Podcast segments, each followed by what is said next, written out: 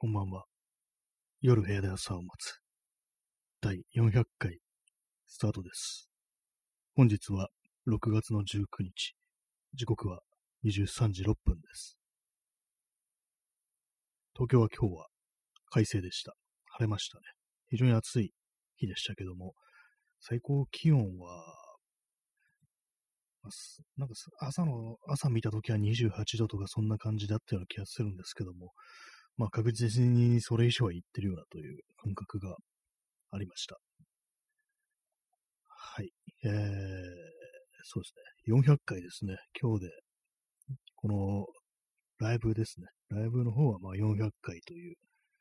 ことになります。まあ、随分と続けているなという感じですけども、まあ最初にまあライブをやったのは去年の5月の半ばとかだったと思います。確か、そのライブマラソンってやつですね。ライブマラソン。あの、一定の日数以上前に、ね、こう、日数以上ライブ配信をすると、なんか、アマゾンギフトをくれるという、そういうやつが定期的にやられてるんですけども、まあ、私の聞いてる放送の人が、なんか今度そういうのをやるらしいから、なんか、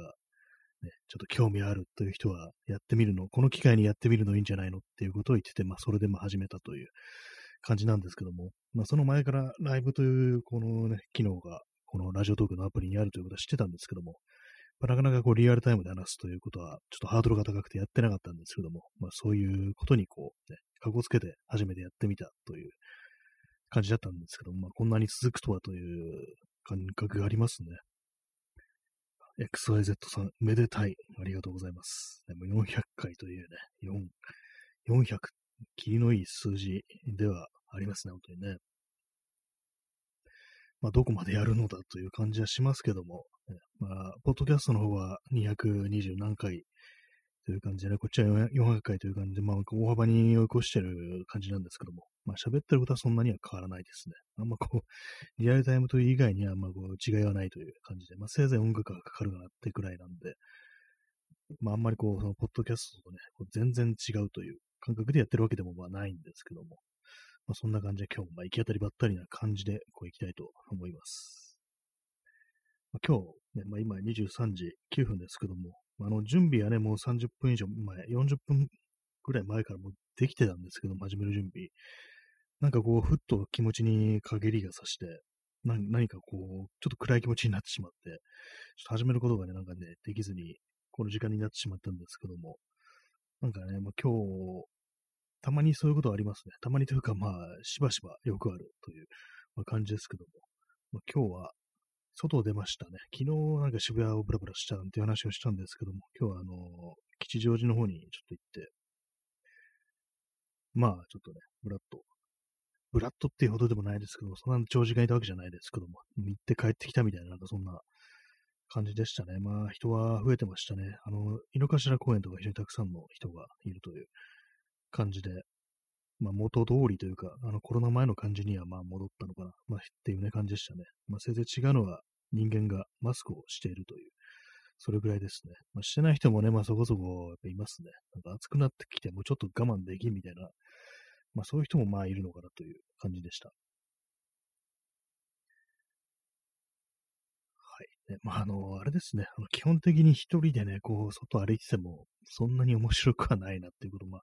ちょっと思っちゃうんですけども、まあ、それでもね、こう、ずっとじっとしてるよりはいいだろうみたいな感じで、まあ、外に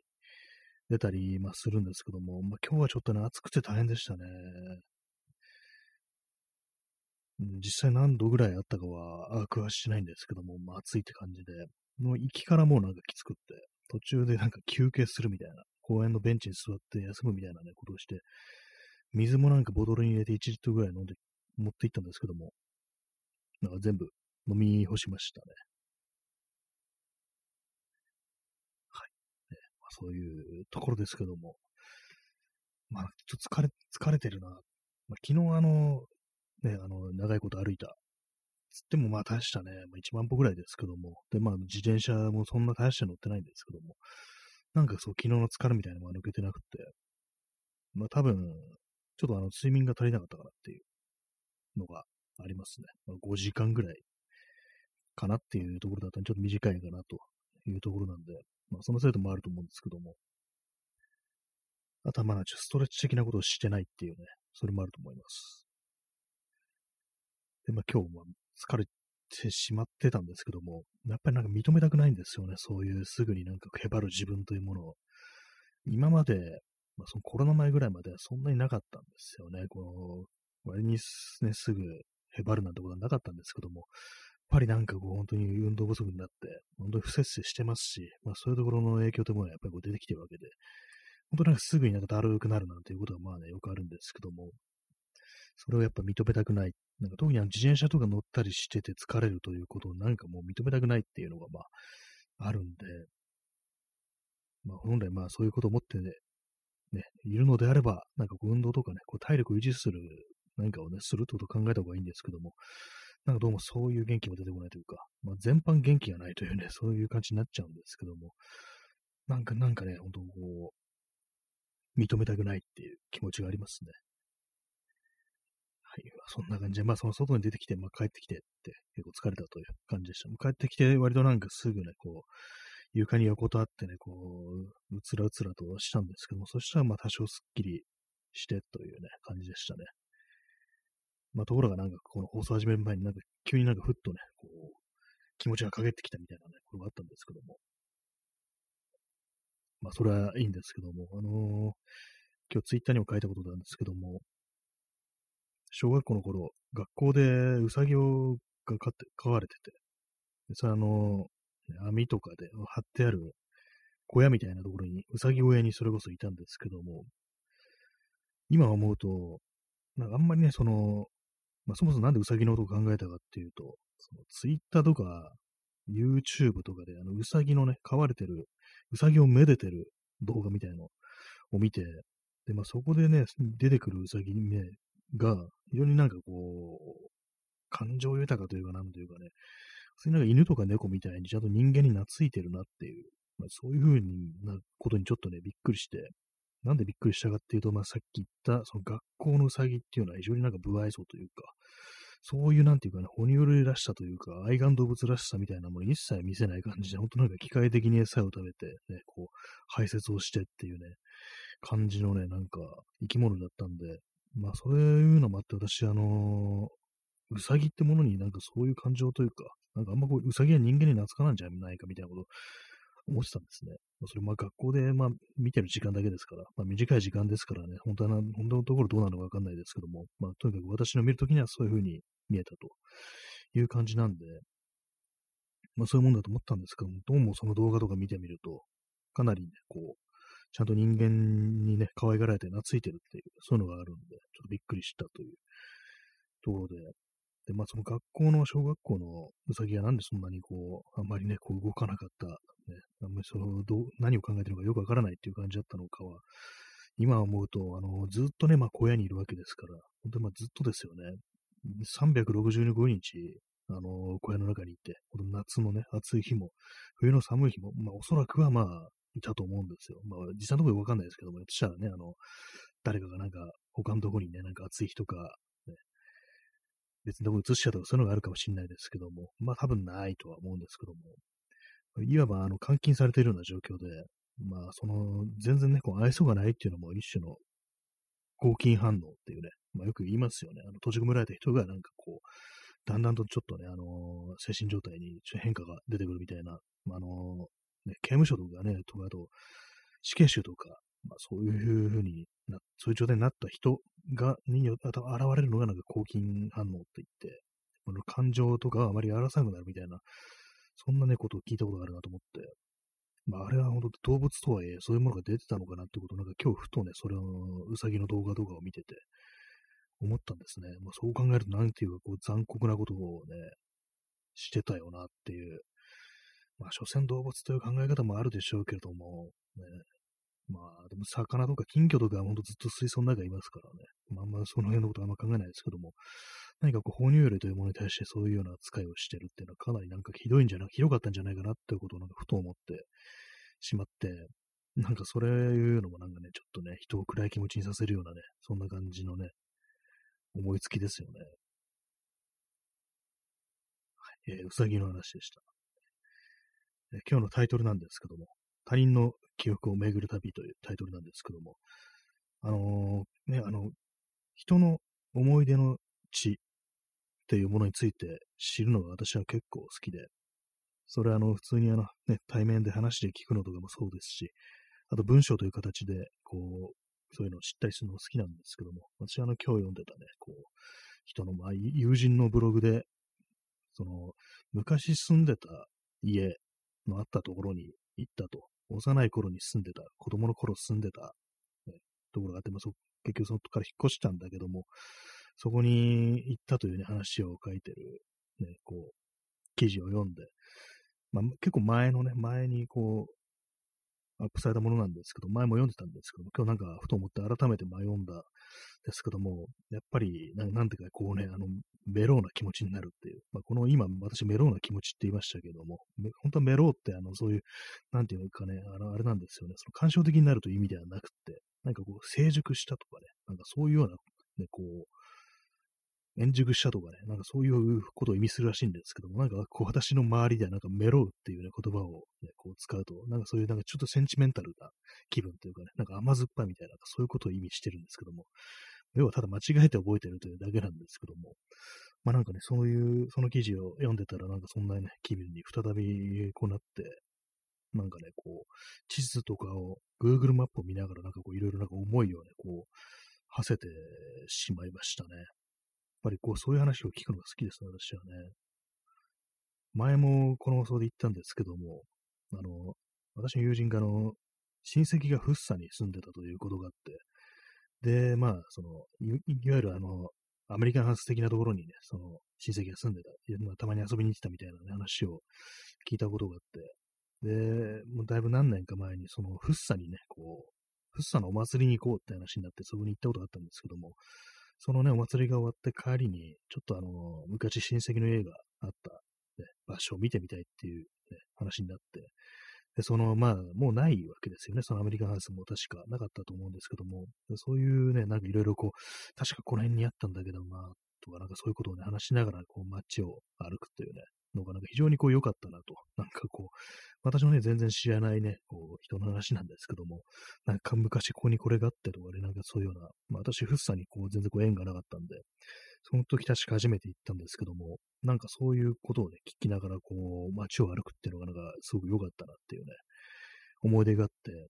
周にその他人の記憶だとか、そういうね、巡る旅とかに付き合いたいなみたいなね、そういう気持ちがいつでもあるという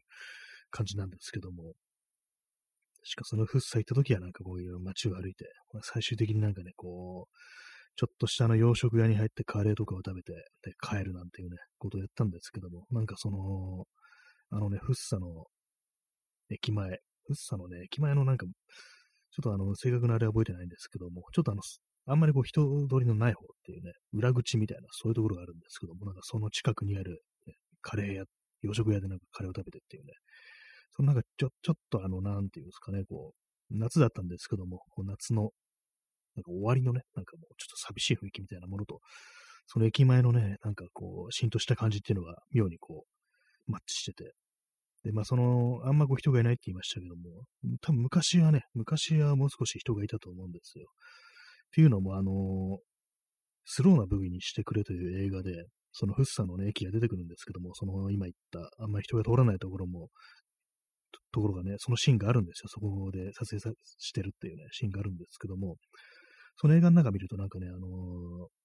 ー、屋台というか、なんか軽食、まあ、それこそかき氷だとか、アイスクリームだとか、そういうものを出すようなね、まあ、多分夏の時期のうちだけだなのかなわかんないですけども、そういうのがあって、テーブルがあって、そこでこうね、こうくつろいですることができたりして、で、その映画の中でね、割となんかその子供がワイワイワイワイしてるっていうシーンがあるんですけども、なんかね、それを踏まえてね、こう、昔はあんな風に子供がたくさんいてっていうね、時代と、今あんまこう、全然人がいない、割とシーンとしてるというね、感じの、そういうものをなんかね、こう、頭の中で比べながら、こう、ね、そういう風に、ふらふらしてると、なんかこう、それこそね、メローな気分、まあまあ、御用なんですけど、間違えた、ね、言い方なんですけども、ちょっとね、なんかセンチメンタルな気分になるというのがあったりして、まあ、そういうことです。そういう思い出の地を、人の記憶のをね、巡る旅っていうのはいいもんだっていうことを私は思ってるんですけども、まあ、人によるかもしれないですけども、まあ、自分に関係ないとね、別にどうでもいいっていうふうに思う人の方がまあ多いのかもしれないんですけども、私は結構ね、それが好きですね。自分全然知らないところであっても、あ、ここでそういうのがあったんだみたいな話を聞くのはまあ好きだなっていうね、感じですね。コーヒーを飲みます。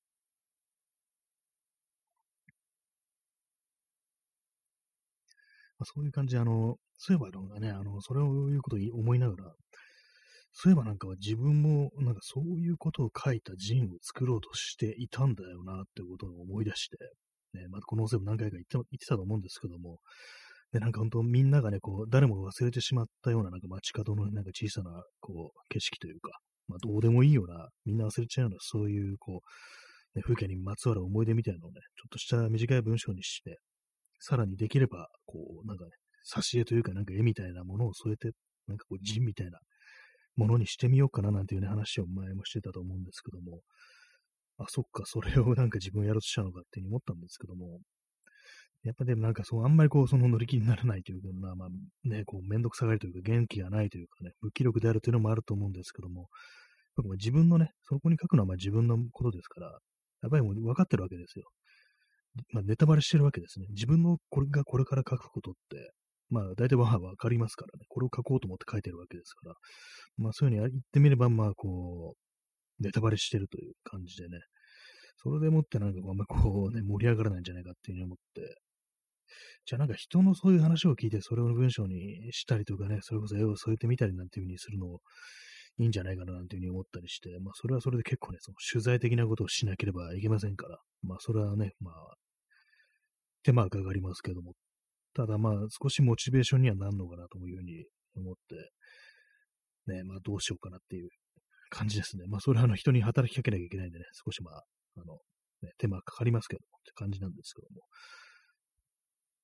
まあそんな話が、そういうなんかね、あの、この、この街のこの部分にこういう思い入れがあって、こんなの風景があってみたいなのがあって、ね、なんか、たまになんか懐かしむことがあるという、そういうなんか、ありましたら、皆様、教えくださいというね、お便りか、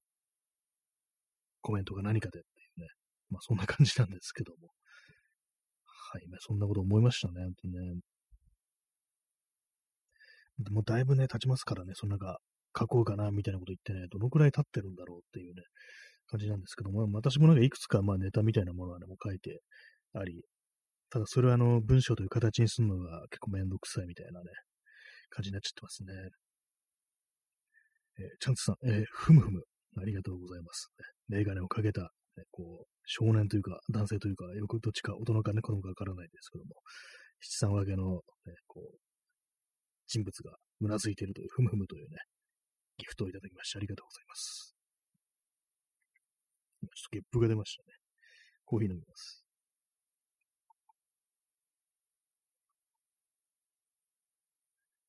やっぱりなんかこう自分の思い出っていうのはね、やっぱ重いわけですよね。なんかこう、どうしてもその付随して思い出したくないこととかもあったりだとか、嫌なこともあったりだとか、まあその時期はすごく調子悪かったとか、やっぱそういうことがなんかどうもね、こう、付きまとうので、私なんかあんま昔のこととかあ思い出したく、思い出したくないんですけども、正直言って。なんかでもそういうの人の話だったらそういうふうに聞けるということでね、なんか割に好きではあるんですよね。そしてあの実際にね、その地に赴いて、なんかうろちょろしてみるみたいなね、なんかことも好きなんですけども。ね。そういう他人の記憶の巡る旅がしたいという感じですね。なんかこう、まあね、自分自身になんかこう、そういうようなの思い出すことが、そんなにたくさんあるかというと、やっぱあんまない気がして、なんかあんま思い出がないんですよね、なんか考えてみると。そんなにね、なんか、うん、っていう感じで、あんまりこう、そのね、気持ちが、なんか胸がね、こう、熱くなるような、なんかそんな思いっていうのはあんまりなくって、まあ、なんか、あれですね、私という人間が、こう、あまりこう気持ちをなんか、あの、上下させたくないというね、そういうところからなんかこういうね、人間になってるのかなと思うんですけども、まあ、それはなんていうか、やっぱりこういろんな体験の、からね、得られるものをやっぱ少なくしてるというね、あまりこう、そのアップダウンはないけれども、落ち着いてはいるけども、やっぱりそれはそれで失ってるものがあるのかななんていうことは、まあ、思ったりして、ね、まあ、そういうふうに来たと、まあ、たまになんかね、こう、ふっとね、こうなんか気持ちがなんか、こう、暗くなるなんていうね、こともあるんですけども、なんかこう、強く何かをね、思ったり、感じたりするのっていうのは、やっぱりなんか体力というか、体力というかね、精神力みたいなものってやっぱり必要だと思うんですけども、でも自分はなんかそういうところに欠けてるなみたいなのが、ちょっとあったりして、まあ、もう少しなんかね、いろいろ味わい尽くせばいいのだというようなもんですけども、やっぱどうも長年そういうふうに生きてると、本当なんか、ね、気持ちをなんかね、こう、上にも行かせたりしないように、下にも行かせたりしないようにっていう感じで、なんか、なんかこうね、こう、なんかもったいない感じには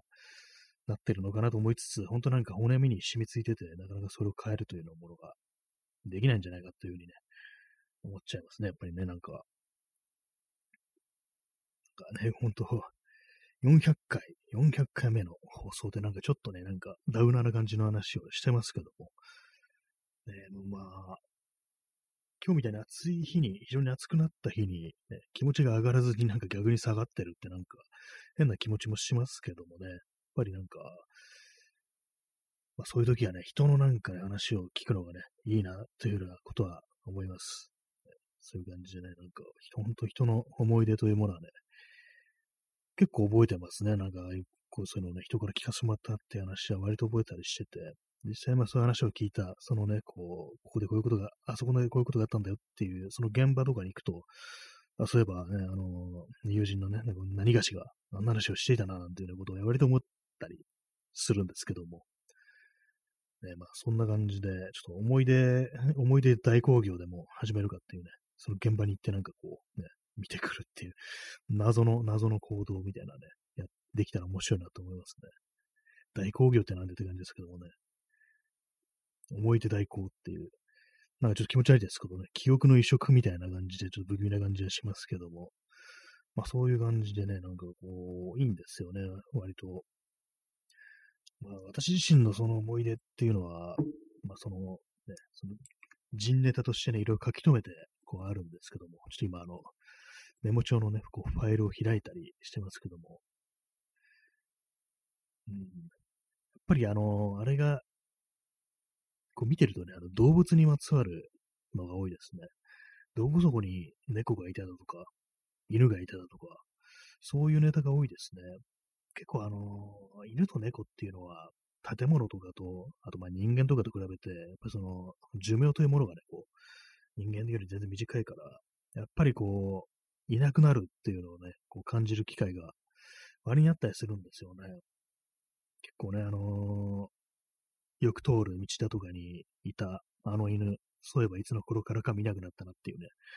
結構そういうこと考えたりするんですけども、まあ別にそのね、こう、犬と触れ合いがあったかというと、それだけでもなかったりして、でもなんかずっとあそこにいたよな、みたいなことをね、こう、思う時があったりして、あと猫もね、そういえばこの辺りにいつもいた猫を見なくなったな、みたいなことって、まあ、たびたび、まあ、あったりするんで、こう今ね、ネタ帳を見てみると、なんかそういうのが多いですね。あとは店の記憶がね、まあ結構ありますね。ここにこういう店があったな、みたいなね。それもあったりして、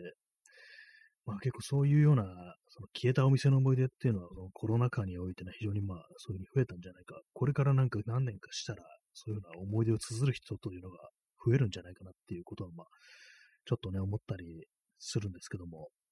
ぱりまあ基本的にはね、今もあるものというよりは、すでに失われたものっていう、そういうね、こう、ものの話になりますね。だからまあ、なんていうか、ある意味、ある意味というかね、まあ、明確に後ろ向きではあるんですけども、なんか私のやることとすることとか、まあ、語ろうとすることってのはやっぱりこうどうしてもその過去の世界のね、話になっちゃいますね。これからの話、未来の話というもの、まあ、そういうものにね、希望を持ったりだとか、楽しいとかね、こう期待できるとか、まあ、ワクワクするだとか、なかなかそういう話っても私からは出てこないというのが、一つ弱点ではあるなというふうに思いますね。もっとなんかそういうふうな希望のね、ある話をできたらいいなと思うんですけども、あと、まあ、現在進行形でね、こう、まあ、これがよくってね、こういうことが、こういうのがあるんで、ね、いいんだよね、みたいなね、そういう話をしちゃうんですけどもね。ねチャンスさん、昔、ね、鍵括弧の中に昔で句読点のね、あの、が入ってるというね、これあの、よく、あるんですよね。あの、ツイッターのね、つぶやきで、昔っていうね、ふうにね、こう書き出しが昔っていう、あれでね、こう、昔の話をするっていうね、ハッシュタグで昔物語っていうのをなんかこうつけるっていうのは私のタイムラインでなんかたまにあるんですけども、昔物語とかね、まあ、自分の話をするとき自分物語とかですね、そういうのをつけるっていうのがあるんですけども、これ誰が最初にやり始めたのか記憶にないんですけども、なんかちょっと面白くって私もたまにね、なんかこう、やってるんですよね。さっきのそのうさぎの話もね、ちゃんと昔物語というね、ハッシュタグだともう一つ、うさぎ物語っていうね、かなりね、大きい、くくりのね、物語ですけども、そういうものをね、ハッシュタグをつけてお話をしたというところなんですけどもね、昔っていうね、昔っていうこう語り出しはもともとはあれなんですよね。私がなんかよくあのツイッターにね、こう、ツイッターに写経してた、あの松田優作の探偵物語の最終回で、で、まあ、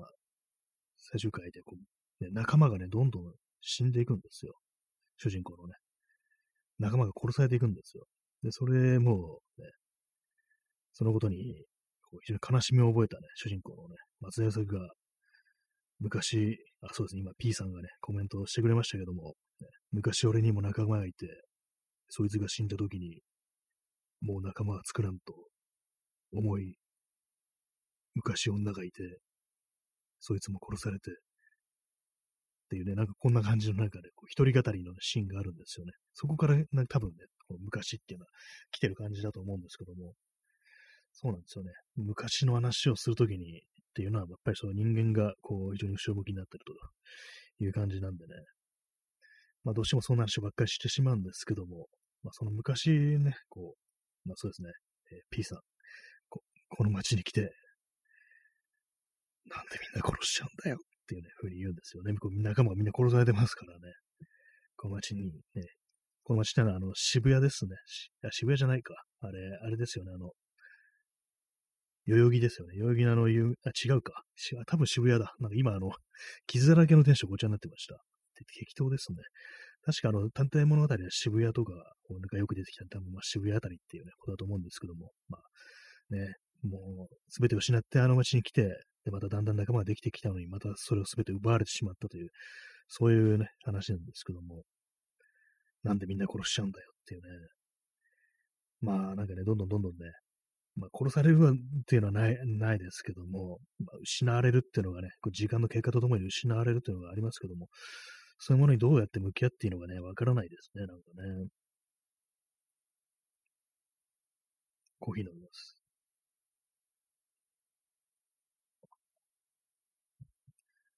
はい。ね、まあそんなね、ところなんですけども、まあ、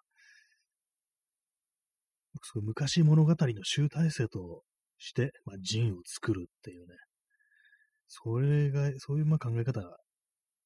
で取り組めばいいのかなと思いましたね。そうですね、タイトルなんかそのまま捨てるとに昔物語っていう風にするのも面白いかもしれないですね。でもただこれ最初に言い出したのは誰かわからないっていうのがあるんで、ちょっと後で検索して最初に言い始めたのは誰かっていうね、自分じゃなかったら、パクになっちゃいますからね、ちゃんとそういうのはね、あの、しておきたいなと思うんで、後であの検索してみようと思います。昔物語というね、タイトルでね、やってみようかなと思いますね。まあなんかこう、あれやろう、これやろうっていうのは本当になんかこうできてないんですけども、なんかこの、このなんかね、こう、現状をなんかね、打開したいという気持ちもありつつ、本当はなんかね、こうでも、それを別にやりたくないんじゃないかみたいなね、そんな気持ちもあるんですけども、本当なんかね、答えが出ないようなことをね、ぐどぐど喋ってますけども、まあでも何かしらの変化というものは必要だなっていうふうに、まあ、思いますね。そしてあの、今日もね、あの、ポッドキャストの録音はしてないですね。なんかちょっとあの、なんかね、やっぱ、元気はちょっとね、ない感じじゃありますね。元気出したいですけども、本当に自分は元気を出したいと思ってるんだろうかみたいなね、ことをちょっと思ってしまうというね、そんな感じでした。今日は30分で終わると思います。なんか、元気があったらってないかですけど、元気ないんですけども、なんか気が向いたら、ひょっとしたらあの、なんかのスペースみたいなのをやるかもしれないです。わかんないですけどもね。なんか、